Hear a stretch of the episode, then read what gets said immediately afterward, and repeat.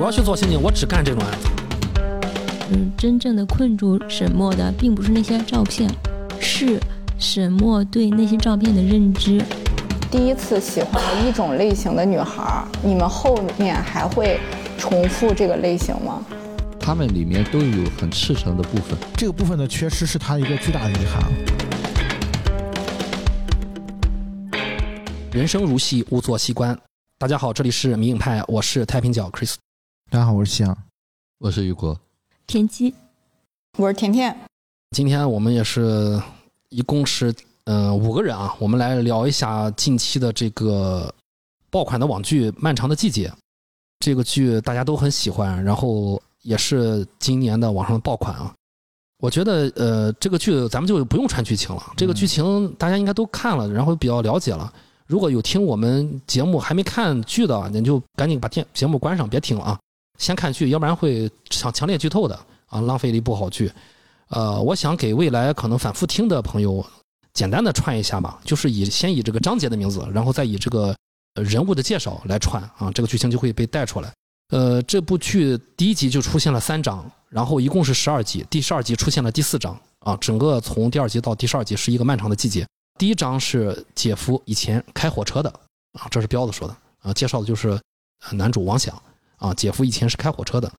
第二章是响亮的响，嗯，就是带出了王响这个人以及他的一些身上的特质啊、性格，以及那个年代留给那那那一代人身上的特质性格。第三章是那个人又回来了啊，我当我再刷的时候，我才发现那个人是谁啊。第四章是也就是点题的啊，往前看，别回头。然后呢，我来介绍一下，就是这几个人物啊，就是每个人物当然都是有血有肉，很很丰满。呃，我介绍的不足，大家嘉宾们也欢迎给我补充一下啊。这个剧的比较好玩的人物啊，呃，先来说一下彪子，就是宫彪这个人物。宫彪这呃是秦昊饰演的啊，他在剧里面和这个呃就王响是他姐夫啊。宫彪这个人物呢，他以前是这个桦林市东北的桦林市啊桦钢。厂办的一个算是一个科员吧，啊，一个职工啊，化工大毕业的也很了得，本科毕业啊，被分过来那个年代，应该是一九九七到二零一七吧，跨越二十年的一个故事啊。故事开头的时候，这公标分过来的时候是二呃一九九七年啊。然后呢，公标的后来他就在这个厂的这个医院里面认识了一个护士啊，叫黄丽茹，后来也变成他老婆了。黄丽茹呢，其实是男主王响的老婆的表妹啊。那我们来说一下，男主就是王响，呃，由我们范伟老师啊，我们范伟老师演的。然后，呃，王响的老婆叫罗米素啊。王响在这个华钢也是呃根正苗红的啊，他爸也是老员工，他顶替他爸进来的。然后他做的是火车司机啊，大拿，呃，机务段的啊。然后王响有一个。儿子就是九七年的时候啊叫王阳，大约也就是高中毕业吧，啊，没没考上大学，家里面想让他复读啊，但是王阳想做一个诗人，甚至连画钢都不想进啊，所以说他爸王想和他妈这个罗美素就想想着把这个王阳弄进厂里面，嗯，但是呢，王阳就成天啊就是魂不守舍，在外面瞎混啊，混着混着呢就认识了一个刚入医学院啊，华林医学院。刚入医医学院的新生，一个女孩叫沈墨，就扯出了这个电视剧一个很重要的女性角色，叫沈墨。呃，沈墨呢，他的父母在他年幼时候去世了，好像是交通事故啊，应该是交通事故去世了。沈墨呢，就一直跟着他的大爷和大娘生活。这个女孩呢，就是看起来就是就是一个正常，就一正常女孩吧，但是身世也是不简单啊。就是在跟嗯他的大爷叫沈栋梁，在跟大爷应该是将近快九岁了啊，就是把他送到他大爷家的。然后呢，他大爷沈栋梁就没有要沈墨的弟弟。当时沈墨其实还有一个弟弟，亲弟弟啊，有两个孩子，一一个一个女孩，一个男孩，姐姐弟弟。他大爷呢就把他的弟弟就送给了桦林市的一家人啊，就把他就不要他弟弟了啊。然后呢，一个姓傅的一家人。然后这小男孩跟着姓傅的一家人呢，就起名叫傅卫军。后来这个傅家呢，他们家又生了孩子了，就把这个傅卫军相当于抛弃了。然后傅卫军没办法，就是他就把他这个孩子送到傅卫军就进了福利院。啊，所以说傅卫军到了福利院之后，那个年代福福利院的情况大家也可能多多少少了解点啊。后来就他认识了，在里面认识了这个大舌头的隋东啊，认识了一个好友。后来两个人就慢慢的在社会上瞎混了啊。然后傅卫军，呃，当然了，就是沈东良，他大爷沈东良给出的原因是说这个傅卫军，他是一个就是耳朵不太好，嗯，聋哑人，嗯，就给出这么一个原因，所以说不想养他。但实际上另有隐情啊。呃，这个剧情里面也大家也知道，就是其实沈栋梁一直是把这个这个沈墨当成一个玩物啊，就是一直在就是控制和性侵呃年幼的沈墨，以至于给沈墨带来就是一个终生的一个阴影吧，一直无法摆脱这个他大爷和大娘。大娘其实知道这个事情，大娘装作没看见啊，总是不吱声，不知道，装作不知道，呃，是这么个情况。然后呢？沈墨在校校园就是呃读书的时候，在外面打工啊，然后来到了这个维多利亚，呃一个算是歌舞厅吧，他在里面就是负责弹钢琴啊，小的时候学过钢钢琴，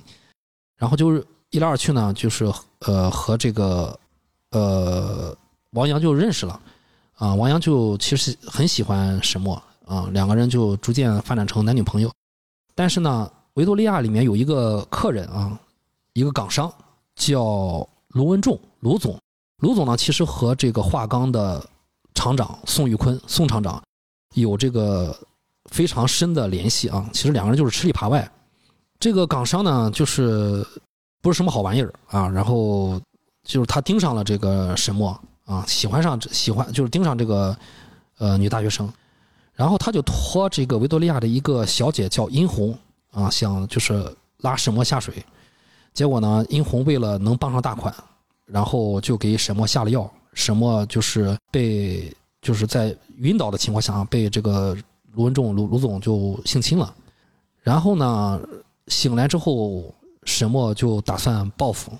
呃，正到这个时候呢，其实这个他弟弟傅卫军也因为之前在社会上招惹了华钢的一些工人啊，也是被狠揍了。包括他的那个好朋友那大舌头隋东啊，也被打进医院了。然后。呃，他的沈墨的男朋友王阳也是，呃，反正遭遇了一些，当然就是主要还是因为沈墨被性侵了吧，啊，王阳就是想去找卢总一个说法，结果被被一顿暴暴揍了，啊，三个人在这个时候好像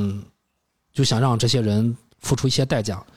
结局就是这个沈墨其实把这个卢总就杀害了，啊，给他注射杀害了，然后这个事儿呢本来就这么过去，沈墨打算就跑了。然后王阳就是打算就是说揽下这个事儿，让沈墨留下来，就自己来呃揽下这个事儿，说是自己杀的，啊杀的这个卢总。但这个事儿时候呢，呃沈墨跟他说，就是这个已经不能回头了，啊已经无法挽回了，因为他又杀了一个人，呃就是这个殷红过来给他敲他竹杠啊，就是来勒索他，因为他也非常恨这个沈墨，也非常恨这个殷红，他就把殷红杀了，所以就没法回头了。没法回头之后，这个王阳就不太想跟这个沈墨一起逃走了。这事情已经不可收拾了，啊！其实王阳说到底还是算是好孩子了啊，因为家里面还有父母。然后沈墨这个时候，其实傅卫军因为要去提那个港商的那个八十万的那个汇票，其实被警察已经诱捕了，抓到了，呃，已经进去了。嗯，沈墨也就是没有弟弟，然后王阳又不想和他走，沈墨一气之下就投河自杀。沈墨是不会游泳，不会游泳的。然后王阳跳下去救他，结果最后沈墨被救了，王阳却淹死在水中。但是王阳的父母不知道，呃，父母一直以为王阳是被人害死的，是非常冤的，含冤而死。嗯，所以说后来他的父母得知王阳死了之后，母亲就上吊自杀了。这一点就是给这个男主王想造成了就是一个极大的阴影。嗯，就是儿子死了，然后老婆也冤死了，上吊自杀了。所以说，就是他一直被困在这个事情里面。呃，表面上看这个人好像成熟了很多，但好像事情，呃，二十年了就没有翻篇儿。一直到最后，呃，当他再次见到沈墨的时候，沈墨告诉他真相之后，好像事情就过去了。啊，当然，我们今天来讨论的就是这个事情，就是事情到底过没过去，我们怎么过去这些事情啊？OK，我先刚才就讲了这么多啊，然后这个电视剧里面还有呃其他的人物，就是这个呃王想其实后面又收养了一个王想，本来在他老婆死了之后想卧轨自杀啊，也想不想活了，后来在卧轨的时候就是遇到了一个弃婴，听到了弃婴哭泣啊，就是他就收养了这个弃婴，起名字叫王北，呃，然后还有包括这个华冈的这个保卫科的科长邢建春，邢三儿。呃，还有宋宇坤刚才说了，殷红说了，卢文仲也说了，啊，大舌头隋东也说了，包括还有这个马德胜的一个以前的一个小跟班啊，后来也成为了这个分局的局长，叫李群儿，啊，马德胜后来就是 养了一只狗叫小李啊，相信大家看的时候也多少猜出来了，这个小李是谁？啊，马德胜也还有一个老手下啊，这这他的一个二把手叫崔国栋啊，崔，嗯，再就是维多利亚的这个呃老总啊，叫老葛。嗯，再就是公标经常去聊骚的一个呃药店的一个呃一个卖药小妹啊，叫小陆。嗯，最后再就是王想，还有一个同事啊，叫刘刘全利。刘全利其实就是后来王想的呃，就翻篇之后，他有一个老伴儿，就是就是那个巧云，呃呃，就是巧云啊。刘全利就是巧云的当年的老公啊。后来其实他俩当时还有个孩子得白白血病了，最后可能是孩子也离世了，刘全利全利也离世了啊，巧云就剩自己了。所以后来就是当王想翻篇之后，又和巧云在了一起。OK，我就简单就整个这个剧就就串起来了，希望给大家能带来一些回忆啊。嗯，然后我想先听一下，就是诸位在看完之后啊，这么鲜活的记忆，你们最喜欢哪一趴？呃，先从于果老师来吧。有什么让你感动或者是印象深刻的，说一处就行。印象 这个剧整个来说。呃，是我看的国产剧的比较少的之一吧，呃，所以之所以能看下来，我是感觉这个剧在我这儿应该是很满，算满分吧，啊，应该因为之前也看过一些韩剧、美剧，啊，就是说我觉得这这没有没有什么太大的毛病在里面，啊，另外呢，就是这个电视剧看似是一个悬疑片呢，我觉得更多的是一个。呃，就是把我们每个人的这种情感的代入，是我觉得这个剧做的最好的，所以说我也推荐很多人来看。如果说印象深的话，我觉得这三个男主都很出彩，包括那个马队，之前没大看他演的剧，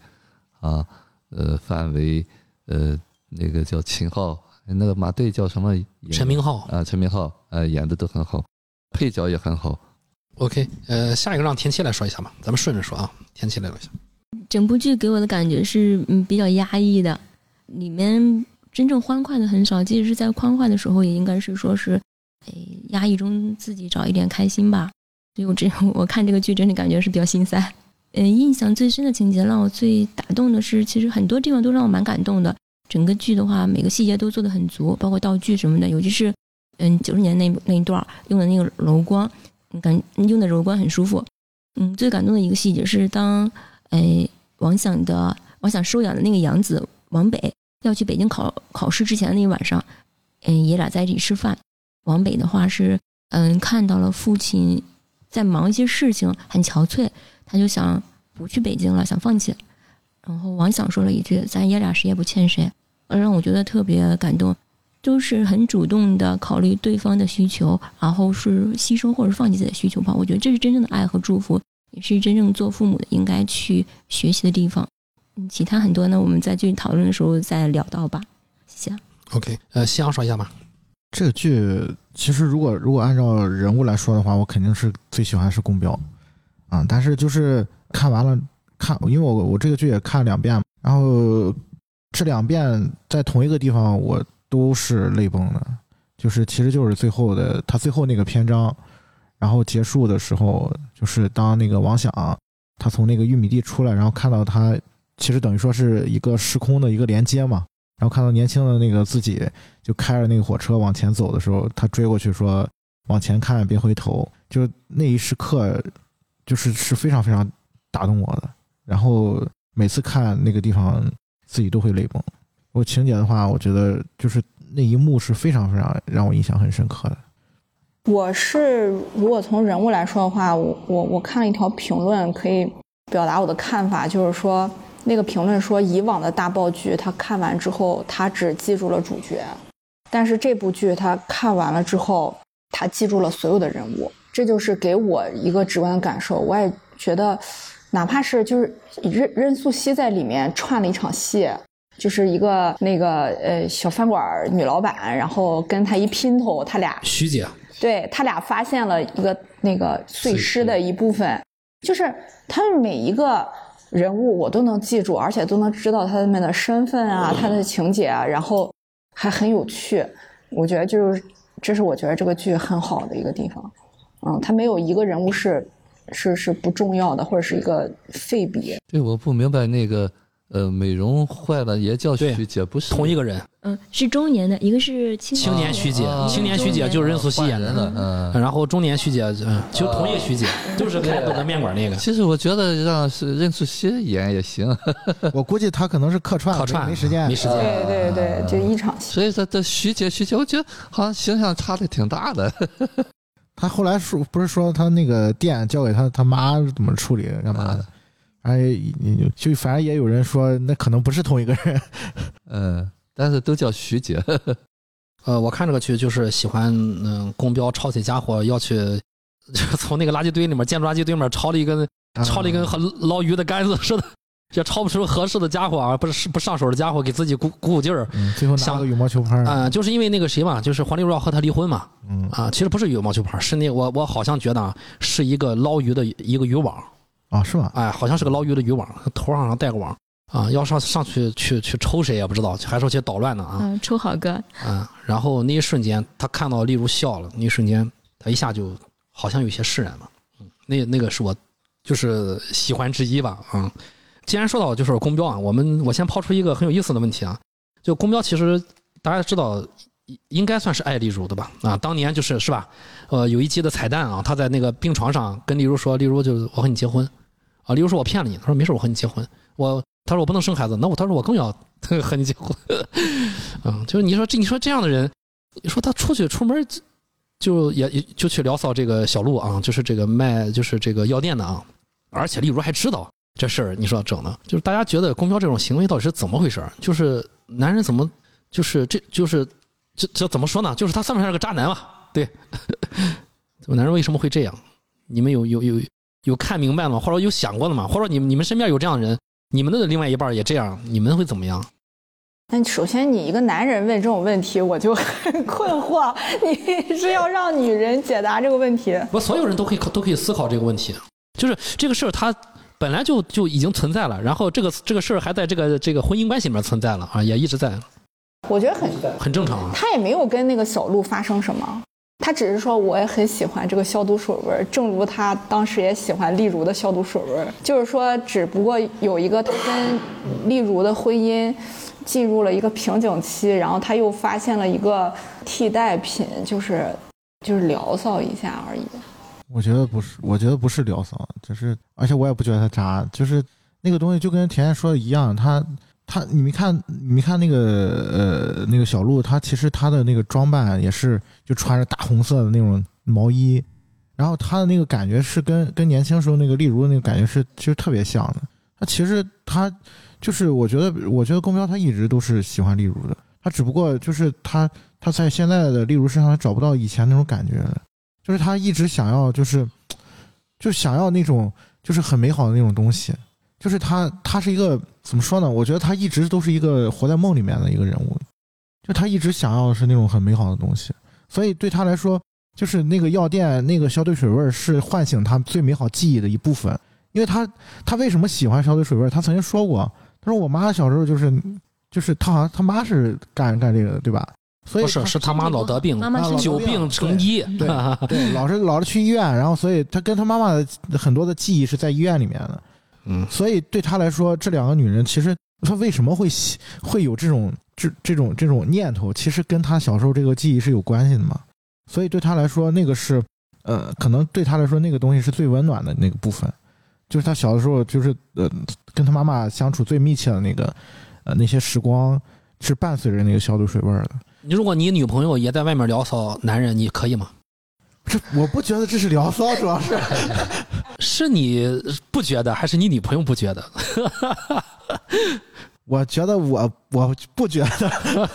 哎，我想问你们，如果第一次喜欢了一种类型的女孩儿，你们后面还会重复这个类型吗？就会是说你们会有这个这个问题吗？就不是问题，就是类似于，因因为我我交往过一个男男男的，他是他是喜欢那种矮矮的，呃，短头发的，很瘦的女孩儿。然后我是他唯一接触了一个完全落差的那种，但是很短就结束了。但是他下一个跟他结婚的对象依然是他之前喜欢的那种，就是他就迈不过这个坎儿，他就是永远跟这一种类型的女孩儿可以长久。就喜欢那一挂。都有这个心态，还是因为我觉得彪子就是就是有这种心态，对，就你很难说他爱的是例如，不，我我觉得，我觉得是是男女都这样吧。我觉得我这个问题其实不是在问我们自己是这样的人怎么办，我这个问题其实是在问，如果你的另外一半是这彪子怎么办？是这个意思。嗯，嗯，大家第第一反应就是先给自己证明。我先我先解释一下我自己，如果是不是这样的，如果是另外一半怎么办？我觉得其实黄丽茹还不错啊。黄丽茹知道公标在楼下在药店里面干什么，我我我个人是这么认为的，因为就是那个安全感，这小男孩总是在要，我是这么想的。嗯其实我就是在，我太了了解了，我就是在护士堆里面长大的。嗯，嗯，我来讲一下，我不觉得那是渣。首先，他们并没有什么实质性的越界行为。如果有的话，那怎么办呢？嗯，那我们就剧情来讨论的话，，是如果有在讨论有的对对对嗯，就剧情来讲的话嗯是没有的。嗯，嗯为什么例如是只是拿那个话点了他一下，并没有因这件事情跟他去闹呀？他知道他不会做什么出格的事，就用我们常说，也就是一个嘴炮或嘴瓢吧。另外是，呃，公标是一个，我觉得他是内在力量的话，安全感还蛮足的人，他喜欢去付出，喜欢去照顾，是一个大男人的形象。所以那他对小鹿的那种体验，包括是给他买东西啊或者什么的话，感觉就是像是一个对一个小女孩的一种照顾，并没有真的要占她便宜啊，或者是说是真正要怎样。另外一个，当然是在公标的内在需求里，我觉得他是一个是刚才想讲到的，他一直想处在那种美好的状态里面，他对于爱情的那种想象是非常美好的，他愿意去为这个爱情做出牺牲，并且是只要是自己喜欢了，愿意接纳所有，比如说出轨，嗯，不能说出轨吧，那个书叫叫，嗯，暧昧对对，暧昧跟别人，呃，也不止暧昧了，他跟那个宋厂长是有实质性的行为的，而且还都怀孕了，包括以至于后来如果怀孕以后的话，呃，因为意外嘛，小产以后不能再生孩子，他在知道这些情况的话，都是坚持的去爱这个女人，呃，并没有拿这的过去去怎样去打压她啦，或者是说拿捏她，一直是把她当成一个完美的状态，所以我觉得他这个人的话，内在力量很足，他有足够的爱，呃，一个人当没有办法消解他所有的热情的时候，他可能就会把热情分到其他人的身上去。我一点都没有觉得他这是渣，只是他能量太足了，需要分给很多人而已。这是我的，哎，对，这是公标在这个剧中展现的那个跟小护跟那个呃药店里的销售员小鹿那种亲密的一个看法。反正如果是我的话，就是就是你聪明点儿，别让我知道，让我知道我肯定是接受不了那那他早晚，我跟你说，如果你抱啊。着这个，他早晚让你知道。你要什么你就得什么，你信不信？那就是你聪明点儿嘛。他不会聪明，他 因为你要这个，他肯定让你知道。其实我我我同意他们说的那个小鹿，其实和和黄黄丽茹是很像的啊、就是包括消毒水味儿。我也之前也在讲过，之前有一个很久的一个学生，他就是这种情况，他就是反复找女朋友。开始的时候他就说一定有一个更适合他的，后来他就自己想很清楚，这所有的女朋友都有他早年妈妈的影子。啊，其实他喜欢那个类型就是早年妈妈的那个，呃，尤其是呃刚出生时候妈妈的那个样子，啊，所以我说过，呃，我们都在找理想的异性父母啊，那一定要么是模样像，要么是性格像啊。当然了，我们找理想的异性父母，不光是找像，一定是有一点灵啊，比方说模样像或者性格像，然后呢，再找到以后再去改造。嗯，我觉得还有一个是场景像，就最幸福的场景去重复。呃，其实消毒水味儿肯定是，就刚才说夕阳讲的，就是他带着一个早年的那个情节在里面啊。当然，他那个实际上我我那只是一些符号吧啊，包括我们现实当中，你的爱人、你的恋人，实际上呢，只是说你把你对早年妈妈的那个依恋投射给他了啊。当然这个东西，呃，因为太太深了嘛啊，我们以为是爱的那个人啊，要不然你为什么老是执着在那儿啊？真真正正，其实甜甜呃田七刚才说的，就是说他有力量，呃，我倒觉得他没有太多的力量啊。如果是真的有力量的话，他也不会做的这样啊。呃，但是呢，没有力量不代表这个人不好啊。我更觉得巩彪这个人，就是还是我说嘛，呃，包括就是王响啊，他们里面都有很赤诚的部分啊。就是那个对，例如就是说，哎，我娶你那个东西，就是这些东西呢，他可能呃少于那种世俗的东西吧。嗯啊，这一点其实是很可爱的。这些人也都是，你别看他。呃，你看小虎、小鹿什么都喜欢他，一定是喜欢的这个赤诚的部分。对，包括我说那个之前学生，就很多很好的女孩喜欢他，就这个东西是很多人没有的，啊，就是我们可能呃很多恋爱的东西更大一点，更世俗一点啊，挑挑拣拣，有很多的呃有条件的东西。啊，这种人他是没有的，他喜欢你，他就是死心塌地的喜欢你，嗯。啊。所以很受女孩的喜欢，所以说，呃，我们看到剧情里面正好相反，是这个宫彪的老婆丽如在外面聊骚的，夜不归宿的是丽茹啊。大家看到，就是正好被王想撞见了两次啊。王想肯定心里面想：二十年过去了还这样，二十年之前就表彰，二十年之后还好哥好哥呢。因为他他在楼下等的时候看到他例如从好哥的 SUV 上下来了。OK，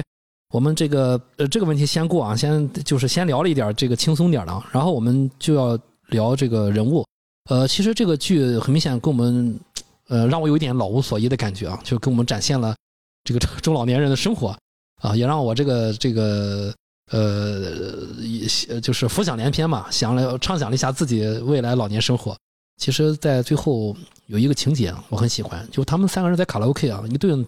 这个东北舞王群魔乱舞，然后这个呃，既有这个呃东北拉丁舞王，又有化工大迪斯科舞，呃，最后就是马德胜说了一句，说我老了，我要回家了。然后宫彪一下就冷静下来了，宫彪没再让他喝酒，宫彪自己把那瓶就吹了。我那一瞬间，我对我就我我就对这个马德胜这个人物留下了很深的印象，所以先。想聊聊马德胜这个人啊，就是因为他是这个算是这个老头三人组啊，就就铁三角查案查案铁三角里面，他是提供这个技术支持的，也是性格转变比较大的啊。我们可以看到，当年他是这个算是这个比较严肃的，虽然表面上有嘻嘻哈哈，但是里面是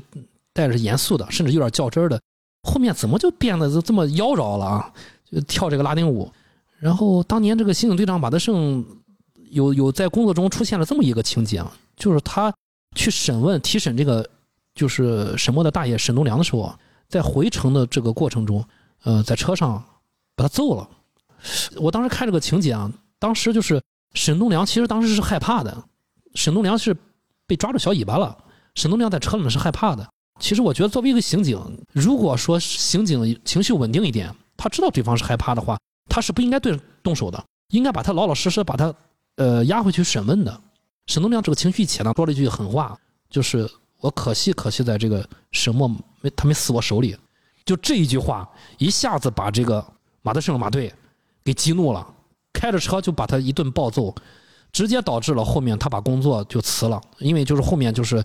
呃他要停职要写检查，因为就是他这个殴打这个在没有证据的情况下私自殴打了这个受害人家属，呃间接导致了王想当时。当天晚上没有联呼机，没有联系上马德胜，错过了那个王想看见那个血衣，去跟马德胜说这个这个这个事情，直接间接导致了可能后来这个王阳的死啊，这是王想直接跟马德胜说的。然后就是大家怎么看待，就是一个队长，刑警队长在工作中会动用私刑，那毕竟是个私刑，去打这个申东良，这到底就是背后是一个什么道理？我其实有时候我在想。我们在工作中可能多多少少都会有一点这种，嗯，我想先听听于老师说的。其实，呃，这是我们经常在讲哈，就我们为什么说理解不了哈，这个这个人怎么要做什么事情啊？就我们会哎呀去爆出一个事情啊，说哎这谁谁是怎么是这样的，很大惊小怪。呃，其实说实在话，就是我们啊对某一个人的理解，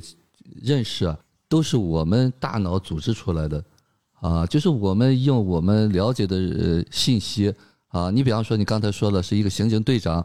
呃，刑警队长是一个人的一个角色，就是他在先是一个活生生的马德胜，然后呢，他做了一个工作叫刑警队长。那么这个刑警队长，其实我喜欢这个剧哈，就包括李群和那个他那个小崔，啊，你看他从一开始这个人物出来的时候，就是那些办案的场景，他已经把这两个人物的性格塑造起来了，啊，就马德胜其实是因为当时因为刑警队长嘛，在那个城市里边也是挺牛逼的一个工作了，所以说他的那个借的那个气势啊，就是那个干脆利索的那个劲儿。好，说一不二的那个劲儿，实际上呢，他性格里面，呃，包括你说为什么后头会很妖娆的去跳那个拉丁舞，呃，这就是说异军突起吧，就是说他早年可能在这个工作当中得到了认可，啊，就是好像是那种很威风的那种感觉，那么他后来就是在那个跳舞的有一段就是忘了没选上嘛，啊，其实他很不服气的。因为他在做什么东西呢？他都是做到极致了。对啊，他觉得他跳拉丁也跳得很好了。那么这个就是人物本身的一个部分吧，就性格的部分，他是要证明自己，他要得到认可的。嗯，所以说，也就是你看他在这个呃办案的过程当中，沈栋梁就为什么会他在那个地方拳打脚踢，就是他是一个性格鲜明的人，有很多的个性。就是所谓的正义感吧，啊，那么你看，比较起来，李群为什么人当了局长了？啊，李群这个人物，你很有分寸，这叫什么东西？这就叫管理能力，对自我的管理能力。啊，从一开始的时候，人就很冷静，就是当然了，就是没有机会，一旦有机会了，人就走上了这个呃领导的职位，而且是你看最后有一段就是在那吃烤肉的那一段。其实演得非常清楚，啊，我尊敬你是尊敬你，但关键时候就会跟你讲，啊，你不要过分了，啊，其实这个东西呢，就是我们所谓的可能一般人理解不了，哎呀，这个不是个玩意儿或者怎么样，就是你给我拿劲儿呢，对对，李群你给我拿劲儿呢，对，就是因为人家能够关键时候拿劲儿，就是分明的这个东西，才让他能够成为那个职位，啊，就是说就驾驭这个能能力。当然了，我们现实当中理解不了，就说哎呀，这个人怎么样怎么样。那么，如果是都像你马队这样的感情用事的话，你干不了这些职位。他干不了更高的职位。对，他就适合做刑警队长。对对对，刑警队长也就是他借的那个，呃，他当然也有很很专业的、很执着的一部分正义感在里面，啊，但是呢，缺少冷静啊处理，啊，就是对自己情绪吧，情商还是有点欠缺吧。啊，所以说他才会出那么一个事件，包括我们前面说的，最后其实那个局长也是很仲裁嘛，啊，希望他就是写个检查过去这件事情，但是他很意气用事的就就走了，所以说我觉得这里面就这这马队的这个人演的也很好啊，把这个性格人物是非常丰满、非常立体的一个人物，啊，包括最后，嗯，当然这里面。这这三个老男人都很执着，啊，也是执着让他们最后都有了一个答案吧，啊，我觉得好就好在这个剧啊，导演会把很多的观众的这种情怀吧，通过这个剧来展示出来，啊，所以说我会觉得，呃，大家都会喜欢吧，我我也会推荐给别人，就是看的人好像没有说不喜欢这个剧的吧。其实，呃，我当时看到他在车上的时候，我本以为就是有机会去拿捏住沈东良的，啊，因为沈东良肯定不是个东西，需要有一个人能拿捏住。这个人，我当时想，就是马德胜很适合，因为马德胜这种人适合我，我觉得他适合做刑警。他那个劲儿，就是其实就是说他后边揍那个沈东良那个劲儿，他那个劲儿，如果他控制的好，他能把刑警的工作做到极致，就像一个刑警中的艺术家一样。啊，他是有一稍超超超出常人的那个疯癫那个部分，他如果把那个东西控制的好，火候掌握的好就好。其实我当时马德胜还真没想激怒他，但是马德胜在把自己就是自己害怕了嘛，自己激怒自己之后啊，不是那个沈东良，沈东良害怕之后把自己搞搞搞生气了之后，沈东良说了一句太狠的话，就是他他没死我手里，这句话把马德胜激怒了。我当时一看马德胜上手了，我想完了，我想适得其反。然后我想，反而就是人家可能要的就是这个了，你打了我就你就完了。结果没想到后面就一发不可收拾了。然后这个马德胜这个人就被卡在那个秋天了。然后我就在想说，哎呀，我就回想起我以前有些工作中，有时候也会有冲动的时候，啊，可能冲动的时候，有时候领导也会说，哎，你有你有这个冲劲儿，你有这个好的东西啊，有些有些艰难的工作也会分配给我。但是有的时候我在和别人做打交道的时候，我也有冲动的那个部分，有时候我也没收住。当我没收住的时候，领导就不会再找我第二次了，因为他会发现说，你不知道你疯在哪儿，你在工作中胡闹，你对吧？本来就是你的那个冲劲是对的，但是你不知道的就是你问题在哪儿。马大胜其实他当时可能在我看来，他不知道问题在哪儿，但是那个李群他就知道，在马大胜后面疯癫了一呃二零一七二一六年的时候，他疯疯癫癫去找李群说说那个案情的时候，其实李群当时和他们的手下已经知道了沈墨活着，他们已经知道要去抓沈墨了，他们案案情大部分已经破了，当然还有一小部分没有没有点透的，他们没想明白的。他们已经知道要去抓沈墨了，但是他们还没有没有还没有去医院，他们没有分析到沈墨要去杀大大娘。马德胜带着这一部分去了之后，其实马德胜说了一部分，民警们已经知道，刑警们已经知道的，但是最后这个李群李局他依然说出了马德胜想要的，就是还得是你马队。我觉得这个是领导厉害的地方，这就是李群能上去的地方，这也是年轻气盛的我当年不具备的啊！现在我才明白是怎么样的把工作做好。就是我不知道，就是呃，其他人就是看了马德胜去揍这个沈栋梁这段，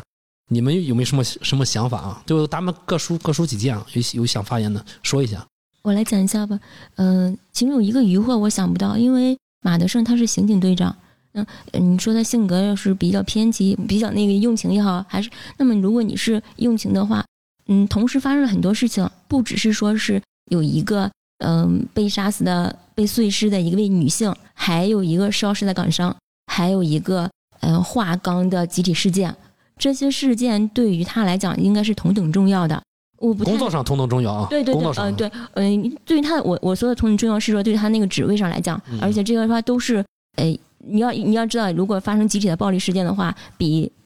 嗯比已经死去的一个人可能会更，因为已经死去的人是无可挽回的。但是那个暴力事件，如果他们处理及时的话，可能会避免更多的伤亡。我不太能理解他为什么对这件事情那么那么有那么大的执念，这是我的疑嗯一个疑点一个疑问吧。也许是因为呃故事在拍摄过程中在剪辑中有很多的删减，然后我没能看到，至少是在现有的剧情基础上的话，我是不能理解的。他为什么对这件事情那么大那么深的执念？至于他去打嗯沈栋梁的话，我觉得他是蓄谋的。嗯，为什么我有有几有几个基础哈？第一，当沈栋梁去嗯去到那个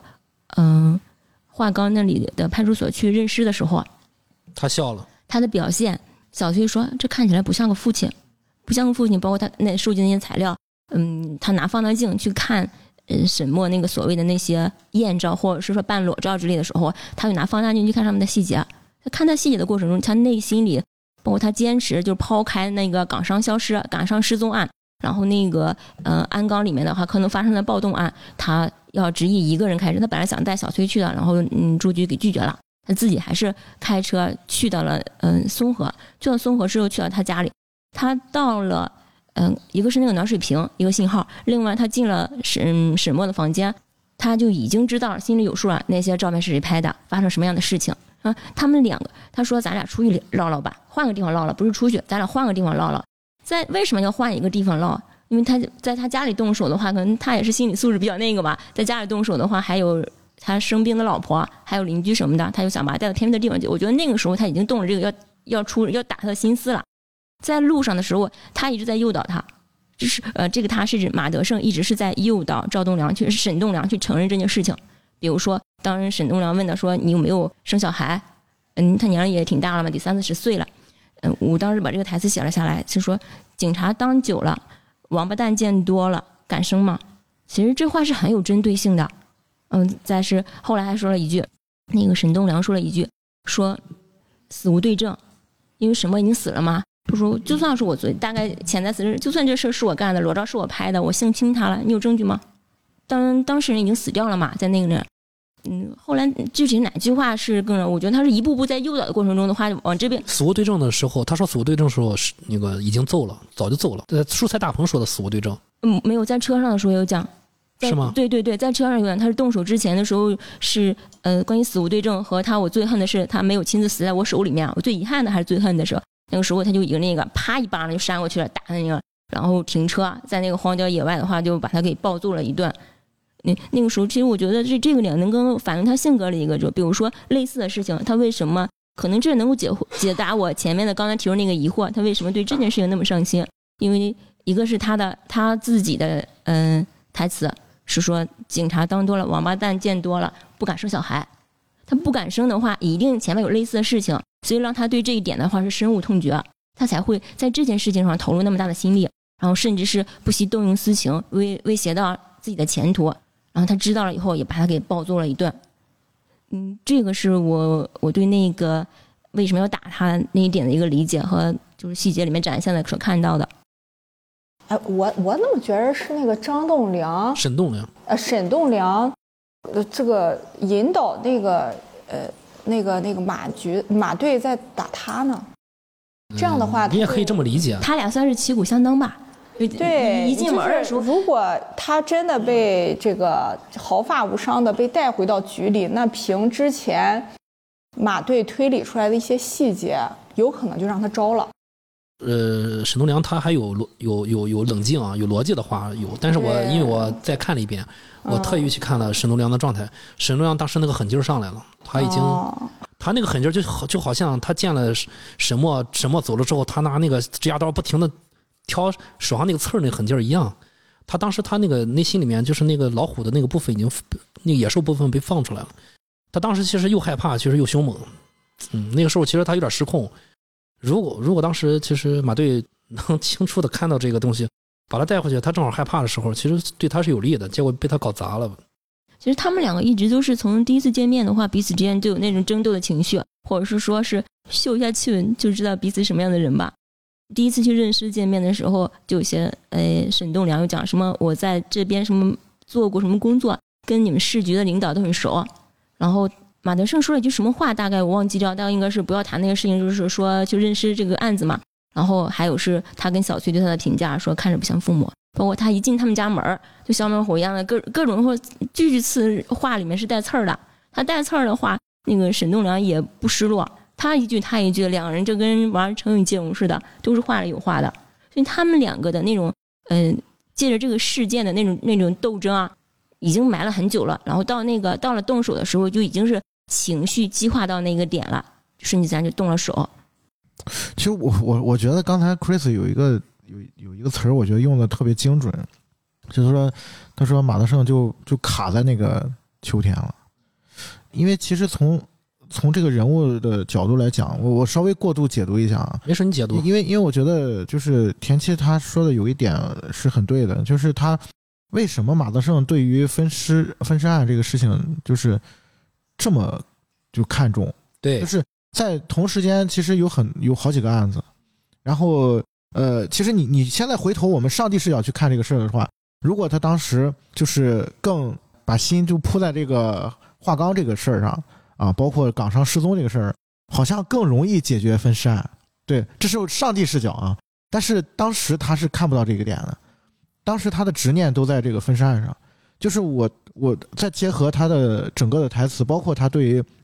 沈墨这件事情的一个认知，因为他在他的认知当中，其实他一直以为沈墨是那个被杀的那个人，被杀的那个女孩，也就是说，其实这个案子对他来说，沈墨是关键。那为什么他会对沈墨这个事情，呃，如此的执念？包括他去找他大爷也好，怎么样也好，我觉得这个地方要稍微过度解读一下的话，你包括他，你去看他这个人物，他到呃，他呃，就是现今的那个时间啊，一啊16年年。啊，他的他的台词里面有有交代他他是有家庭的嘛，丧偶，对，他是丧偶，他妻子是癌症走了嘛，但是他并没有交代他的孩子的问题，嗯，但是从从种种的信息去展示，他其实是没有孩子的。对，对，他的孩子就是小李啊，就是那个那那只小狗，所以我在猜想，就是那这个人物他是不是在这个方面是遭遇过一些不幸的？啊，或者说是呃，或者说是在在之前的案子当中遭遇过一些不幸的，那这个事情对他来说是一个非常大的打击，是他的心结或心魔。对，是他的一个心结我。补充一下香，因为我刚才在我讲的时候提到过，当嗯沈栋梁跟马德胜在车上的时候，就是在回华冈的路上的时候，嗯嗯，沈栋梁问过他有没有小孩，他说了一句：“警察当久了，王八蛋见多了，敢生吗？”嗯我觉得这个是很重要的一句台词。所谓这个王八蛋，大家很清楚了，不敢生小孩，肯定是见到很多受到伤害的小孩，才会说导致自己心里面有有障碍或有阴影，自己都不敢生。那这个事儿，我觉得再往深层次去想一想啊，就是那马德胜这个人物，其实他有一个很有意思的展现，就是他当他就是在他那个第三个时空里面，就是一七年他开始跳舞的那个那个时空，其实一六年啊，一六年，一六年，啊大部分都是一六年，一六年那，那就是他那个跳舞，大家都都印象很深刻啊，他表演也很好。但是那个那个老年大学那个呃，最后要选他们要去参加那个比赛的时候，其实没有选他，嗯啊没有选他。然后理由是，就是跳舞这个事儿，尤其跳拉丁舞这个事儿，不是一个人的事儿，嗯，也就代表着其实他在这个过程当中，他一直是忽略就对周围的那个人的，啊，那我就大胆的解读一下这个事儿。就我觉得你更深层次去想这个事儿，那其实马德胜他是有所缺失的。这个人，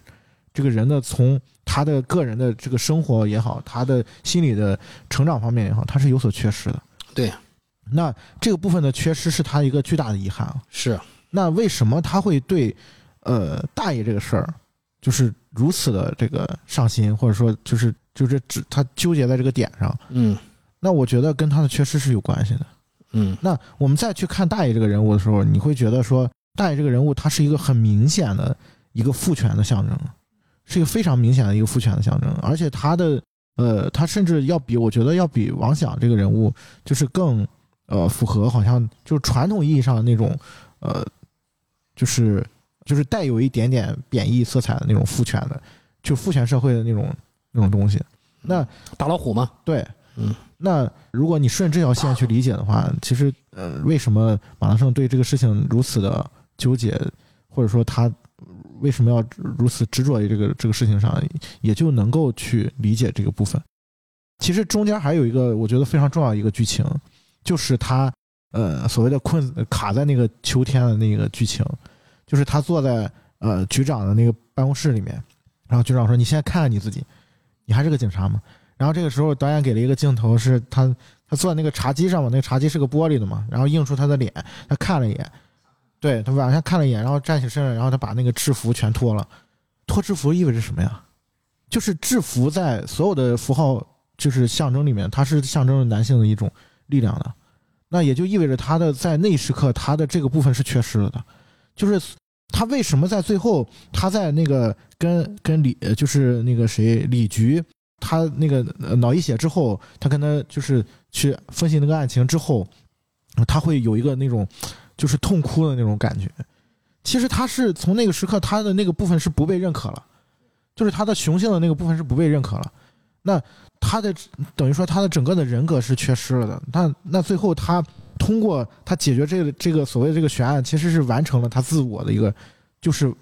就是等于说填补了他的那个部分。就那一时刻他是完整的。自己跟自己玩了一把游戏，对，其实那一时刻他是完整了，完整他才会痛哭流涕，觉得啊，就是其实是被好像被那个被李局那个形象，其实是那个也是那个局长的化身嘛，被那个父权所认可了。对啊，就是我啊，我我我是我可以的，就是其实他从他脱掉警服那一刻，他的遗憾就产生了。对就是从显性来讲，他其实并不希望脱掉这个警服。对，那其实从隐性来讲，他其实是男性的那个那个部分是缺失的。对其实我觉得这个是这个人物身上最有魅力的一个部分。是的，是的，是的，对这个角色，他为什么就是大家很多人喜欢他这个角色啊？不光让他演的好，其实这个角色写的好，就他在设计这个角色的时候，他已经就我觉得编剧和导演已经明确的认认知认识到了这个角色他必须要有伤痛。在我看来，其实我看在刷的时候，我看到这个人物他他可能幼年时候带带一种伤伤痛，就是他小的时候见过某个王八蛋。其实他嗯这个刚才夕阳讲的，其实还是这个人物哈，就是人物性格方面，呃，包括他之前对那个局长的那个态度啊，你个开会什么东西，呃，我是这么理解，就是这个人啊，肯定小的时候没有被认可，所以他有一些反抗的东西啊，反叛的东西呢，呃，也就是后来他要证明自己的东西啊，是带着一股劲儿啊。那么这股劲儿呢，就是呃，可能你们愿意解读是一个男性的东西，其实呃，不管是男性女性都有这个力量的部分啊，就是越没有的东西他越会要啊，就是因为他早年。被剥夺的时候呢，他是无力的，啊，就是我们小的时候被否定的时候，本身自己是无力的，所以说一直要证明自己有力，所以他就要不断的要成绩，啊，不断的要在工作上说了算的这个劲儿，啊，要呃正确吧，啊，就是不管你看，也就造就了他们做事情比较认真、比较执着，但是呢，那个底子上的东西是没有这个。被认可的这个劲儿，嗯，就是那个小的时候被否认，他自己的确是无力的，对，啊，他没法扭转这个局面，对，所以这个性格回到这个小的时候呢，他自己就在那个无力里面，并不是他真的没有力量，啊，这是我们平时啊，就包括很多听友，实际上那个马德胜的这个人物哈，就是在这个，呃，就是公安系统啊，就是这个政法系统这里面，很多人会这样。啊，就是刚才夕阳也在说了，就他有了这个职位，他有了这个身份的时候呢，他就会好像是有了这个权利一样，啊，就被好像拿了一个什么金牌的一样，但是呢，依然掩盖不了他性格的那个无力的东西，啊，说真真正正有力量的人是不会这个暴躁的，是他是冷静的，他内在不需要这个去证明东西，所以说这种人呢，他往往是在浮在面上的。啊，浮在面上的时候，但是我们一般人会觉得，哎呀，这个人很有热情，很工作很积极。但是呢，遇到关键的时候，就像刚才 Chris 在讲的时候，就因为自己早年有一些情节啊，比方说有一些不服，有一些被打压的东西，所以说一旦遇到这个东西，那个其实刚才天气也在这说了，呃，我我觉得那个剧情是拍呃就设计的非常合理，就是那个沈国栋啊一直在挑衅他。就沈栋梁啊，沈栋梁，咱们就叫大爷行了啊。对，那个大爷呢，其实他那个坏坏的那个劲儿呢，恰恰就是藐视那个小孩的。对，没错。对，所以这个小孩呢，就很容易被这个激怒。哎，对对对对对对，带回的那个状态。对对，所以说这个东西呢，才就是我说的，就是那个性格，他做不了那个大的部分。啊，就这个东西，你如果不了解，包括 Chris 我也说，就我们这些东西呢，你必须先知道自己有那部分。接住了这一部分，你在关键时候他才不会替你冲锋陷阵。于果老师说的对，其实我也有这部分，就我其实很冲动，我能理解。就是刚才那个谁呀，田七说了，他不理解，就是他为什么就是别的案子不管，他就来管这个案子。他要不然要情绪，对，要不然我 Chris 做不了刑警，我要去做刑警，我只干这种案子，我只干就是欺负女孩的案子，欺负小孩的案子，欺负年轻人案子，别的案子我什么都不管，不管。我这样人是不可能做刑警的，做不好，我就。只只追的这种，什么人能让我觉得害怕，我就弄，我就，我就我就逮着他弄。Chris 讲的很清楚，实际上人家局长都说了嘛，有同时有很很几个案子嘛，他在这里面是要要到情绪的。关键问问题就在这儿，就是我们不知道我我自己有这个东西。对，当我不知道的时候，我就在工作中慢慢的发飙，发了几次飙之后就把警服脱了。脱警服之前，他其实发过几次飙，我就知道他要绷不住了，因为有时候我也会这样。那你发飙之后，你是没有没有感觉，你不知道你在重复那个东西，然后你就开始满个工作里面去找那个父权或者那个母权，就是那个那个你虚你你你那个那个虚幻的那个那个那个高大的那个东西，要做对，要做对了，开始啊，他找谁都是。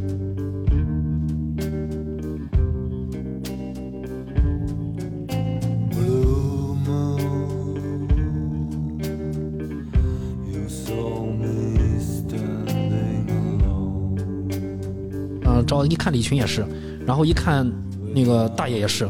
所以说就完了，这人就完了，最后就退化成小孩了，一直卡在小孩那个状态。对，不服劲儿。其实后来为什么你看他设计这个剧情，他实际上就好像他是要做这个案子，本来是人去找他，晚上他在那盯着，脸正亮的。嗯，还是要满足一个自己的那些不满情绪。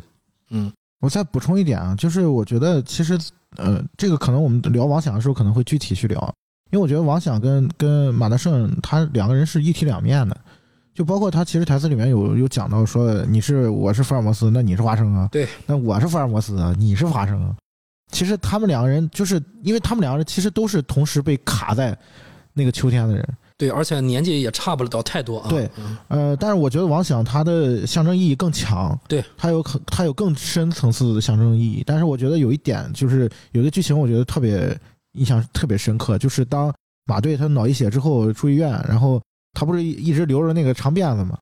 然后那个王响就给他把那个头发给剃了，说我看你这长头发就难受啊，还是还是原来那个短头发合适。然后然后马队拿起那个镜子看了看了自己一眼，然后说啊通了。通了，嗯，对，其实那个时刻是是是有一个是一个代表性的时刻，对啊，就是一个呃，似乎是一个类似于父亲的一个形象，就是呃替马队通了这个事儿了啊，就是有有有一种就是让马队看到了自己的那个样子的那种感觉，就他那个象征意义其实挺强的。对，当然我觉得跟跟王响有关的剧情，我们可以聊王响的时候可以具体去聊，因为我觉得这个人物更他其实更更有象征意义。对。然后刚才我们其实也聊了，就是马队愿意帮助王响和公标二人去查案的有这个原因啊，多多少少也涉及了，就是马队其实很明显是对这个案子感兴趣的啊，他不会，他其实如果他对自己不是很了解的话，他就不会对李群管的那些案子感兴趣，他就会让李群在。哎，就是李群，你在那守着，我和那个崔国栋，我们去办案去了。每次都这样，李群都去给他们擦屁股，啊、所以说李群可能更适合做一个领导。这李群在他们在李群看来，我看到碎尸案，我也会吐，我也会骂，他真不是个玩意儿。李群说过这句话，李群也会，然后还是这个这个谁啊，马队拍拍李群的背说，好了，查案了啊，别把那个情绪放一放。其实李群他也有这个情绪，但是李群他收的好，哎，他知道让自己稳定在那个区间范围内啊，什么案子都管。那么我们刚才聊了，就是这个马队的一个动机啊，去愿愿意管这个王响和公标二人的事情的动机。然后我们也也聊到了这个马队和李群好像之间有一些竞争关系。其实李群他可能也有点竞争关系啊，但是马队很明显是对李群是有竞争关系的，是有这种想法的啊。然后所以说有一些不服啊，然后就给自己的小狗子起名字叫叫小李啊。其实这我第一遍看的时候，这个就不言而喻了，因为我我捋了捋，我一他他一一爆出小狗。我捋一捋，我说这个剧里面，呃，姓李的就李群，我一下就知道，那个小狗是呃呃李群啊，就是呃马德胜这种跟李群的这种较劲的这种，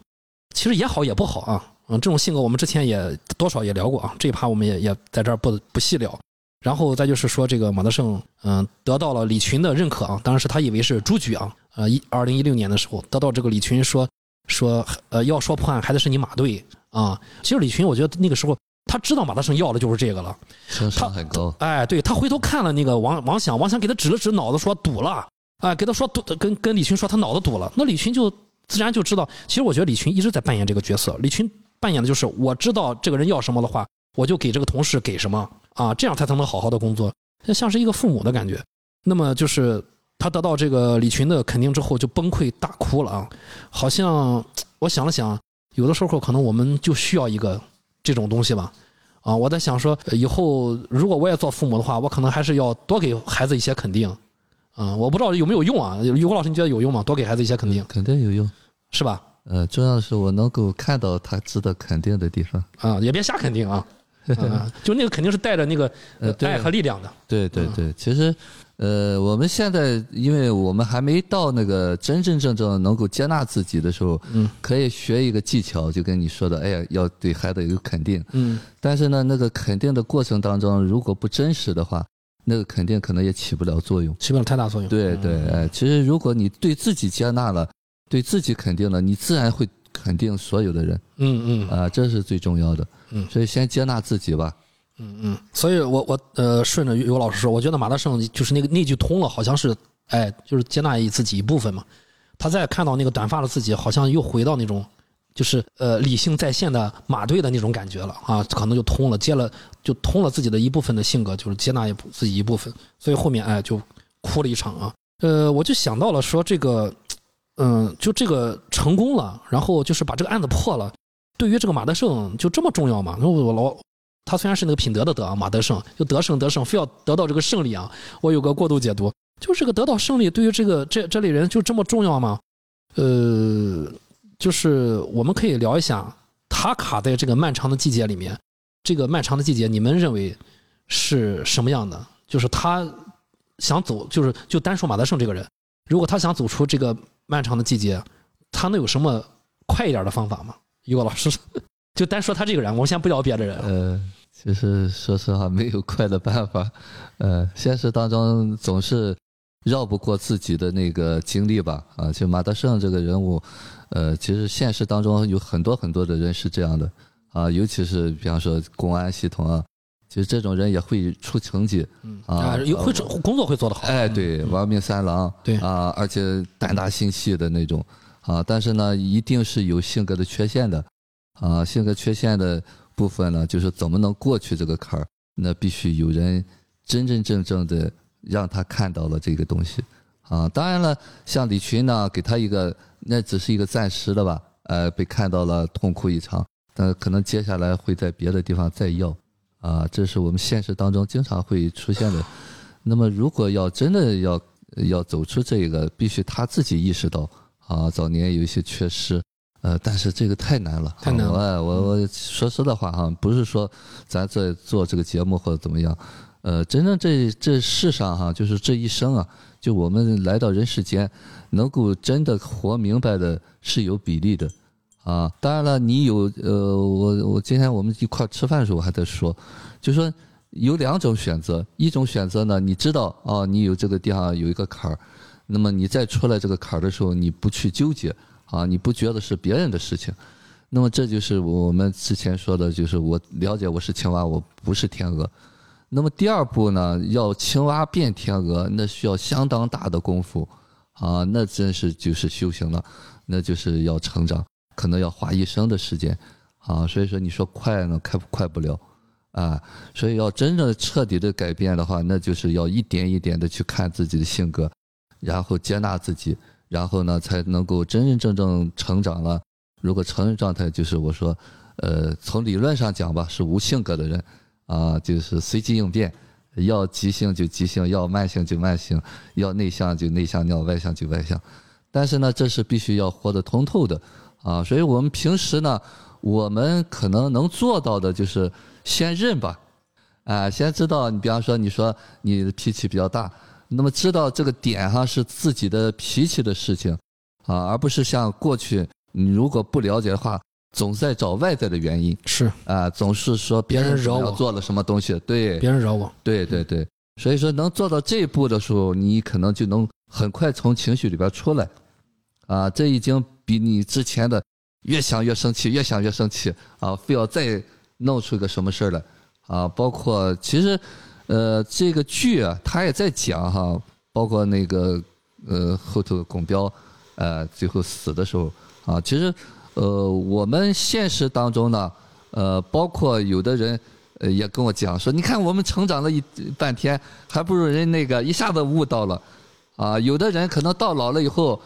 人生就会感悟了。有很多老人哎看透了，啊，当然我我个人理解，就是那个能老了看透的，也是他早年没有那么多的伤，或者是他在这个过程当中不断去看注意这方面的东西。所以说，我们大多数人啊，能够知道啊，先知道这个。所有的情绪是我们自己制造出来的，那么这个东西才是最重要的，就是自知的部分啊。那么从自知能够变成自主，那是有一个相当长的路要走的。真正做自主的话，你得先把自己这个自知完完全全的知道了啊。那么自知先有这么一个概念吧，我们能够自知，知道这所有的情绪不该别人试啊，这一步是最重要的。所以说，关键时候你不再去找找外在，找外在的时候就在不断的制造这个情绪，啊，你根本停不下来。嗯，这么说来，马德胜他二十年之后，他在跳拉丁舞那一趴，还是在找外在看呀，对，还是在重复同一个事情。对对，哎，其实马德胜这样的人物，说实的话，就是我们说的有很多人怀才不遇嘛，啊，其实他就是怀才不遇。为什么说通了嘛？就那一刻，哎，他好像。一下子，当给他剃了头发的时候，他又回到了那个马队的那个感觉里面去了，啊，那么那个所谓的跳拉丁舞，那是不得已而求之的，嗯，啊，那个不是他自主动选的，啊，只是说他退到那个程度里头，在那里面找了一个平衡。嗯。啊，但是他一回到那个有有气势的那个东西的时候，那还是他比较向往的东西吧，啊，嗯我们刚才聊了马德胜啊，就就聊了很多案情啊，然后我觉得可以聊一下和案情最有关系的，就是沈墨这个人物。什么这个人物也是我们在看剧的时候，可能让大家最堵的一个人物啊，就是花季少女，就有些可惜。嗯，然后呃，就是原生家庭给他带来了这个无限的伤痛和阴影。呃，在我看来，就是一切发生的太快，一下就不能回头了。这个呃，无法挽回了，可以说。就这个人也给我们带这个女性的这个角色，也给我们所有人可能带出了很多感情嘛。啊，他已经，我觉得有些方面他已经没有性别的这个这一趴了。呃，不管是男人和女人，都会在他的身上感受到自己内心里面可能或多或少他的情绪上会有一些释放，在这个人物身上。啊，我相信大家可能从他那句“倒霉的应该是他们”这句台词啊，就什么当时的这句台词里面，可能那个时候就。大家可能会得到一些释放，就是，呃，沈墨也是这个剧里面最重要的一个人物，当然就是他的大爷啊，沈东良给他造成的影响也是非常大的啊。我记得他大爷对呃去维多利亚去找那个老葛啊葛总替沈墨辞职的时候，就是呃这个大爷就是那种怎么说嘛，就好像有点笑里藏刀的那种感觉。啊，就是总有办法能把这个人说说服了。就是说，他说我去找消防，给你给你堵了他啊，给你把这个让你停业啊，你就给我给我把这个沈墨就辞职算了啊。最后老葛也没办法，老葛这个人其实我觉得还不错了，老葛这个人挺适合经营的。哎，老葛就把这个把这个爷爷送走了。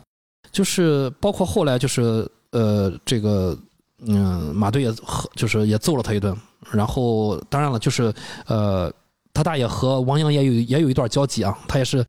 就是怎么说呢，像一个非常恶的一个人，在围着王阳上下打量这个这个青年，嗯，然后跟王阳说了一些很很多威胁的话吧，算是。我在想说，有些时候可能对于一个小孩来说，就这种人他不能选，没办法，就是你你遇上了，就就这样了，嗯，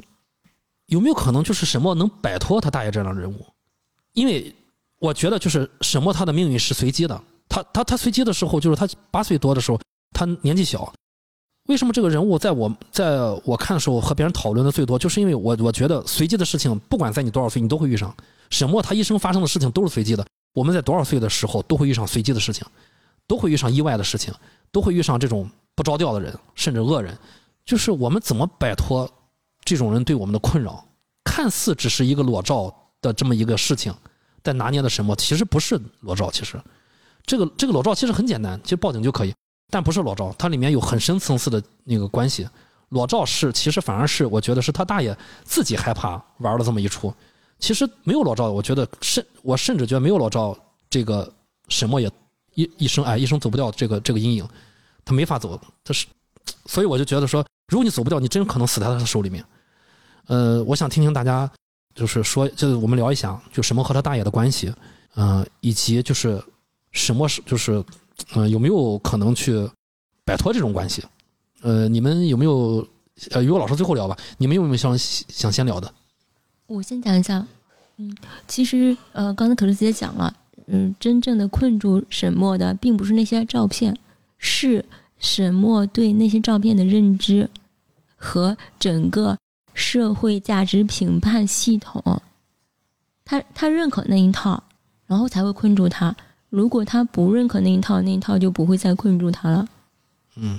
对，其实社会也是一个一个外因啊，就是呃，我们可以看到，呃，裸照事件呃之后，他回到宿舍，所有的女同学全都出去了，没有一个人过来问他到底怎么回事，是不是真的？哎，对，这是我在看的时候我看到的，嗯，就是没有人一个人曾经。给他过寒夜里的温暖，寒夜里的祝福，从来没有人给他过，这是让我，所以我说这让我挺挺痛心的，蛮绝望的。对 对对，在大家心塞的地方啊，你继续。其实这也就是说，你外在怎样影响你，最终取决于你内心是怎样认认知这件事情，是是你内在的那种呃对这些事情的认可和和认知。比如说，我说你是一个坏人。嗯是一个小气的人。嗯那这些都是标签，是我想去绑住你。我为什么要说你小气啊？肯定不单是小气这件事情。我后面我想，我说你小气，如果你羞愧了，你可能就会为我付出更多。这这才是他背后的动机。这小气，如果你说啊，对我小气，全世界我最小气了，我觉得小气很可爱，没有什么呀。那这样子的话，小气就不会绑住你了。同样的这件事情，首先这件事情的话，就是一个圈套嘛，但是是一个他要控制他的一个圈套，卡在他脖子上的绳套。他怎样才能不被这个卡住呢？当然，一个是剪断，剪断的话，也就是比如说毁掉那些东西啊，所谓的所谓的你逃，这是物质上的嘛。那么真正的话，精神上呢，就是即使出了这样事，又能怎样？即使别人知道了，我不在乎，能怎样？因为真正这些事情发生的时候，那些爱他的人都站他的。她的男朋友王阳，并没有说：“哎呀，你这从小的话你就已经不单纯、不纯净了、不干净了，你不配做我女朋友了。”并没有，反而更心疼她。然后他他弟弟也是为他做出了很很多很多的一些牺牲和付出。那真正的爱你的人，他是不会不会去不了解你，而那些不爱你的人和嗯、呃爱你的人，跟你其实是可以说是一体的。他们对你的接纳的话，应该是你对自己的那种接纳，而那些不爱你的人的话，他们会有各种评判。我觉得困住他的话，是他自己认可了那样子的评判，所以才会被那些评判所奴役。还是来源于自己的内心多一些吧。对，嗯，然后我补充一下，王阳其实并不知道，呃，他大爷侵犯过他。我甚至怀疑，就傅玉军知不知道？当然，傅玉军可能知道，因为他最后杀了他大爷之后，带着傅玉军的骨灰去，在他楼下去看的，让傅玉军让他逝去的弟弟去去看到这这场复仇啊，那那那是那是他对他弟弟的一个终终极的答案，终极的交代啊。嗯，我我刚才可能是讲的逻辑不是很清晰，这因为当时是呃王阳去维多利亚找那个沈墨的时候嘛，他听到了听到了别人讲那个卢总啊，卢总啊，对卢卢总对。跟跟什么就是那段是以以他听到了。听到那一段的时候，他第一表现出来的话是替什么出头，他生气去去打卢总，而并不是说啊这个女人不值得我爱。对。对所以我我我想说的是个，因为我刚才可能有跳跃哈，并不是说那个就是不管他是呃小的时候被性侵，还是说是跟卢总被动也好，主动也好，对。这都代表了一种他的一种缺失，就是是所谓传统价值里面的大家普遍认知里面的一种缺失和损失。但是爱他的人的话，为这种缺失去给他更多的爱，就是帮他出头。然后并不是说你有了缺失之后我嫌弃你，没错没错，嗯，王阳即便知道他大爷性侵过他，王阳也不会怎么样。对对对，哎对对呃反而会更爱他，因为他并不是主动的，他是受害者。对那我说一下他为何摆脱不了这个事情，因为我们在这个沈墨在剧中出现的这个状态，其实就是他正在努力摆脱他大爷的一个开始，因为他上大学了。嗯，他之前摆脱不了，我相信如果我们也都是八九岁被一个人监护人领养，我们也是摆脱不了的。就是不管你多努力，你摆脱不了。那考大学考到外地是一个最好的办法。那他为什么要去维多利亚弹琴？因为他要勤工俭学，用挣来的钱给自己交学费，从经济上先摆脱掉。但是他大爷又回来的时候，就那个时候才会才我们观众才逐渐了解他的原生家庭的一些事情，所以他他确实努力摆脱了，他仍旧摆脱不了，所以可能才会导致他最后的那个呃质变，他让傅卫军去去弄弄他儿子，就是那种。他就说本来我如果呃想摆脱你，你也不打扰我，那这个事情可能他不会再往下做了。但是你还跟着来了，你还那什么，所以他最后才激化了他的那个行为。我觉得我可以理解他为什么。呃，沈墨他除了就是来这个桦林呃读大学，想远离呃大爷大娘，另外还有因为他弟弟一直在桦林，就是傅玉金他在桦林哎对对啊、对他是沈墨唯一的牵挂，唯一让他停就是心灵有平静的时候，就是见他弟弟，就是让他有笑的时候。所以说他呃傅玉军也是对于沈墨来说是尤其重要的。当王阳出现之前，傅玉军是第一位的。他来这儿之后呢，嗯、我也在想说，有没有可能，因为沈墨很明显他是个聪明人啊，他他情绪不好的时候他就傻了，但他情绪稳定的时候，他和傅雨军是聪明人，傅玉军是不会不太会杀人的，傅雨军也很聪明，这俩人聪明，所以我觉得他有应该，如果他平静，他应该有别的更聪明的方法去面对他的大爷和大娘来桦林这个事儿。但是他大爷他大娘一出现，他就不太平静了，他就用了比较极端的方法，那个极端方法直接让他大爷和他的矛盾一下就激化到了你死我手里这这这这种事儿出来了，就两个人到了生死了这个这个矛盾点了。我相信他俩之前从来没说过生死，就是我要死你手里，或者你或者你死我手里。但是自从他迈出这一步之后，当然我知道很多很多朋友看到的是非常解气的，我也很解气，就是反击是必要的，但是怎么反击？就是他牵扯到这个人的性格问题，就是如果你不知道自己在干什么的话，你肯定是在泄愤，泄愤式的反击，但最后就是生死，就是死，要么生要么死，就两个人肯定要要有一个活着，有一个人一个人就毁灭了，最后二十年之后就一不光是一个人毁灭，俩人毁灭了，他弟都毁灭了，所以我在想说，就到底他能不能摆脱？就是如果沈墨后面有路可走，他能不能摆脱这个这个这一生的阴影？我我我倒没有想过摆脱这个事儿，因为我想的是，其实这也是这个剧我觉得更更大的一个层面的东西，可能更深一层面的东西，就是其实，呃，这个剧有有在讲代际的遗传和重复这个这这个重复悲剧这个事情。我们我们可以单拎沈墨这个角色来说的话，其实你你会看到他的所谓的那些呃阴暗的那个层面，或者说他暴力的那个层面。呃，其实是他被他大爷影响过的东西，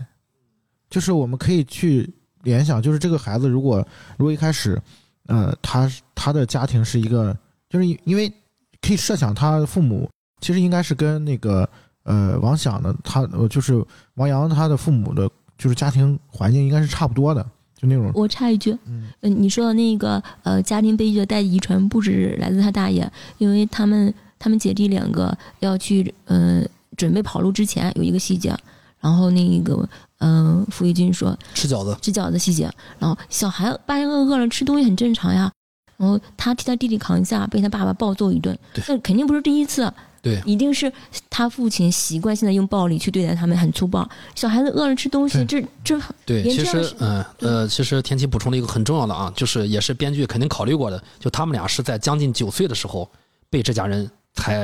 也就是说，从零岁到七八岁的时候，他一直是跟着原生家庭的。是啊，原生家庭其实留在他们身上的，其实可能和他大爷不太一样。但是沈墨把原生家庭留，我我多说了啊，就是我就 把我的想法说出来，供大家参考。沈墨可能把他原生家庭留给他的一些问题，就放在他大爷身上了。当然，他大爷不是个玩意儿，他大爷更更符合杂碎这个人设，这个词儿扣在他大爷身上最适合了啊。但是沈墨可能他就是没有太清楚的看到某一部分嘛。嗯，这就是我我想说的点，就是其实从家庭的环境上来上，呃，来去判断，其实沈墨的原生原生的父母的他的现实层面的东西，应该是跟呃王阳是差不多的啊，就是也是双职工嘛，也是也是这样一个家庭。那那对他来说，其实那从这个层面上来说，你就可以看到沈墨跟王王阳两个人之间的这种对比，就是他们作为就是下一代的这个呃两个代表，他们。是从他们的父辈身上是继承了什么啊？就是这个是很重要的一个一个事情。那呃，那我那换句话说，其实就像刚才你们补充那个剧剧情，包括我刚才说大爷这个事情，其实对于沈墨的那种影响，它是潜意识层面的东西，它是潜移默化的东西。就是那个呃，他他身上那个恶是有来源的。就是我们其实呃，现在你去看那个实际上的现实当中的例子，也会也会发现，就是。呃，但凡是经历过家暴，或者说是小的时候见过就是父亲家暴母亲的这种事情的孩子，他的暴力倾向是比一般的孩子的概率是非常要高很多的。那其实这个是沈墨他悲剧的一个根源的来源，我觉得。那其实中间，我觉得导演是想要告诉我们一些东西的。你包括他为什么让王阳，就是为什么让沈墨，呃，就是来到学校第一个遇见的是王阳。是很重要的。王阳是什么的一个机会，是他的一个可以选择的一个是一个一条路，就包括他王阳呃跟沈墨他第一次这个王阳跳到水里面，然后他们两个人，然后到了岸上之后，然后沈墨说就看他那个手掌嘛，说我从出生我的命就定上了，然后王阳说你的命不是写在手上的，你的命是握在手上的。其实对于沈墨来说，王阳一直是他的一个机会。就是我觉得这个是这个剧很重要的一个点，然后这个点的这个点的隐性的剧情，呃，可能这个部分可能是涉及到我自己的一个理解和过度解读啊。我其实觉得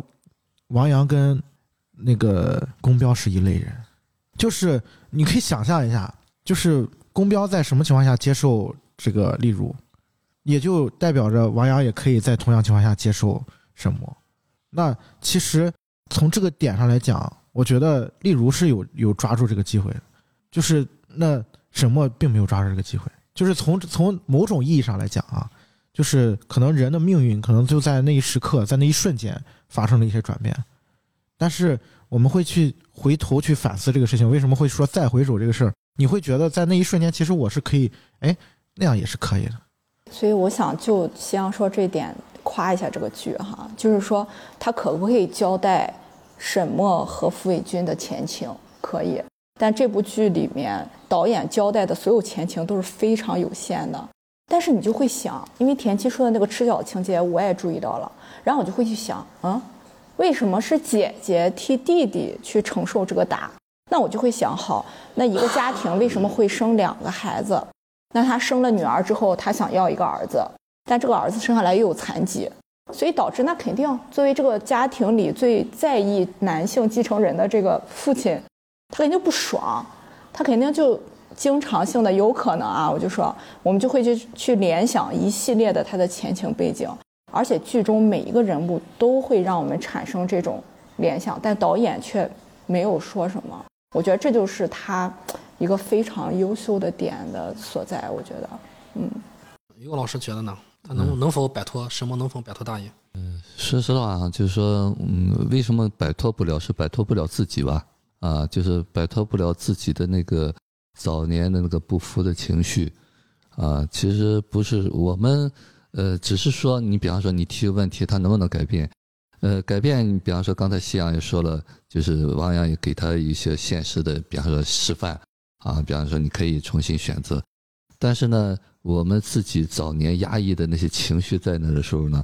就是就是我经常在讲说，你自己在那个情绪里边，你自己在那个性格模式里面，你是要一个好父母的，你是不允许父母是现在这个样子的，所以说呢，你要不断的回到早年，你希望父母改变，就这个东西呢，是我们的执着劲儿，就是所谓的人格和性格的部分。啊，如果他不能摆脱自己的人格和性格的话，他就要导演这个悲剧。就像我说那个霸凌是霸凌者和被霸凌者的游戏一样，啊，就是他需要这么一个机会来证明你是个王八蛋，啊，就这个东西呢，才是我们没有办法真真正正走出这个命运的这个悲剧的一个重要的结果。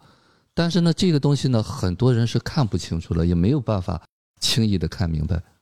啊，所以既然这克里斯在提这个问题的话，其实说现实当中呢，可能很多就是阴差阳错，就是造成了这种悲剧。但是呢，这种悲剧是可以真的有机会改变的，绝对不是那么轻而易举的改变。就是沈墨他能够接受了，他可以发生这些事情，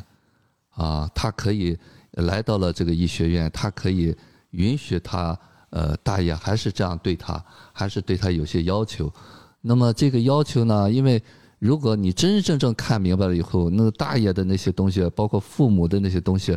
他们也是无力给你的。啊，就是你真的长大了以后呢，你和早年的那个视角是不一样的。那么为什么就包括我们说的马德胜？但是但是沈墨就会跟你说，你这是站着说话不腰疼。你不是我，你不谈你不摊上这个事儿，你怎么能跟我说这种话？对，刘老师。对，所以说这个东西呢，就是说我们只能走到这一步啊。你说能不能改变呢？你改变好，你跟夕阳在说了好，包括呃天气说的认知的问题，认知的问题改变了，不可以代替那个情绪，情绪是原动力。对，那个不服的劲儿，那个认知是拧不过来的，那个认知是必须为他情绪服务的。为什么这个认知他认了？听没？是他有情绪，他要这个认知。也就是说，如果如果沈墨听到你这番话，他依然要觉得你站着说话不腰疼，那也是他的一种听到这种话。那是他在我经常跟学员说，你小的时候你是听不到我说话的。嗯嗯嗯。我说给你成人听啊。嗯嗯嗯。听完你就说站着说话不腰疼没有关系。嗯。为什么你叫过后去看？你从情绪出来了，哦，你明白我说什么意思？所以你站着说话不腰疼，没有没办法，我就是站着说话不腰疼。只是说你有一天你可能听到我说的这个话，但是这一天是不是不知道什么时候会发生？因为我观察，先给自己机会。呃，因为我观察什么是永远他就会觉得你站我站着说话不腰疼。OK，对，其实说实的话，呃，所谓的站着说话不腰疼，如果说从精神分析来讲，从精神病学讲的话，那其实有人格问题的嗯啊、人格问题是很难去改变的吧？就是他先没有认知，他要为这个情绪负责。因为我我是这么看啊，就是王阳曾经给他过很大的机会，王阳知道所有的事情，这然后他不知道他大爷，王阳知道他被卢总侵犯之后，王阳依然像一个就就有的时候我会觉得王阳对于沈墨就像一个完美的父亲，他依然说你走吧，你你留下，卢文仲是我杀的，我全给你扛下去。如果有一天我们还能再相见，我们再续前缘，王阳都这样了，他还是感受不到这个东西。我我在想，我在想说，也许就即便沈墨遇到了能平心静气跟他说点道理的人，或者说他有机会看到呃咨询到咨询师，他也许也就一次不会再多了。听完了他就回家了，他就觉得你站话站着说话不腰疼，他不会出来的。这就是我说的人格问题吧。呃，人格问题，尤其是早年，比方说很小很小受的伤，就是我们说这种叫边缘性人格障碍啊。当然，这个也不是说一点儿可能性不改，嗯前提是呢，他必须要认知到啊，我只有去成长啊，只有去访谈，才能够真真正正。当然，这个东西也是他必须就跟你说的，就是他在早年就是刚开始接触这个心理咨询师的时候，他必须被十分十分小心的呵护了啊，所以这个建立关系啊，就是我们说这个建立关系很重要啊。如果是他认可了这个咨询师的话，他能够知道哦，这个咨询师可以帮助他的话，最终他才能够走出来。这是一个相当大的一个工程啊！但是呢，现实当中呢，为什么我们会，比方说国内外都有很多的这种变态杀手啊？其实这个东西，呃，我我记得很早的时候看的美剧，包括越狱什么东西，它实际上都是有交代的。每一个那些坏人的都是有一个糟糕的童年的啊。那么这个东西呢，有多糟糕呢？这个东西真的我们说实的话，我们没办法去理解。那么只有让他在一个比较他自己能够接受的一个环境里边，一点一点的释放，绝对不可以着急啊！前提是他自己准备了。就按你刚才说的，王阳已经给他那些远远不够，是吗？远远不够。我觉得他在他杀那个卢总是意外杀的，就是从呃镜头表现来说，就磕到那个脚上了嘛。他给他注射了，他呃，是他注射的是一个镇静剂，麻醉剂，嗯，但是这个卢总死是因为脑袋磕到那个脚上了。对他在意外杀死卢总之后，打开了就是一种潘多拉的盒子吧，所以才他才后来激情杀掉了殷红。就是你想之前他都没有杀掉他大爷，就是他都他大爷那个样都没有导致他冲动杀人，或者是怎么他或者他联合傅卫军几个人把他给弄死，但是就是因为他错手先杀了那个，我觉得这也是一个心理逐渐。我觉得就是对于他杀人的到底他是否，嗯、到底是冲动还是不冲动，我觉得也不是那么重要了。对说实话，我他有句话说的很经典，就是我王阳咱俩不是一类人。他确实和王阳不是一类人。你只要你冲不冲动，你作为警方和市民看，你就是个变态连环杀手，仅此而已。你碎尸到这个，李群都吐了。所以王阳一开始可能对沈墨的感觉是错误的，就是他理解的沈墨可能不是真正的沈墨。然后对当后来沈墨告诉他说：“我连殷红都杀了。”你明显看王阳就震惊了。傻了，对他也不知道该怎么去，处理。就是王阳，就是 Chris，就是我们一般人的角角度，可能就像王阳一样嗯，啊，因为就能给这么你没多了有经历过哈，就是我们所谓的，我说就是人格障碍的问题，这个人格障碍一定是他遭受了我们普通人没有经历过的那个伤痛。啊，当然这个伤痛不一定是父母有意识给他的，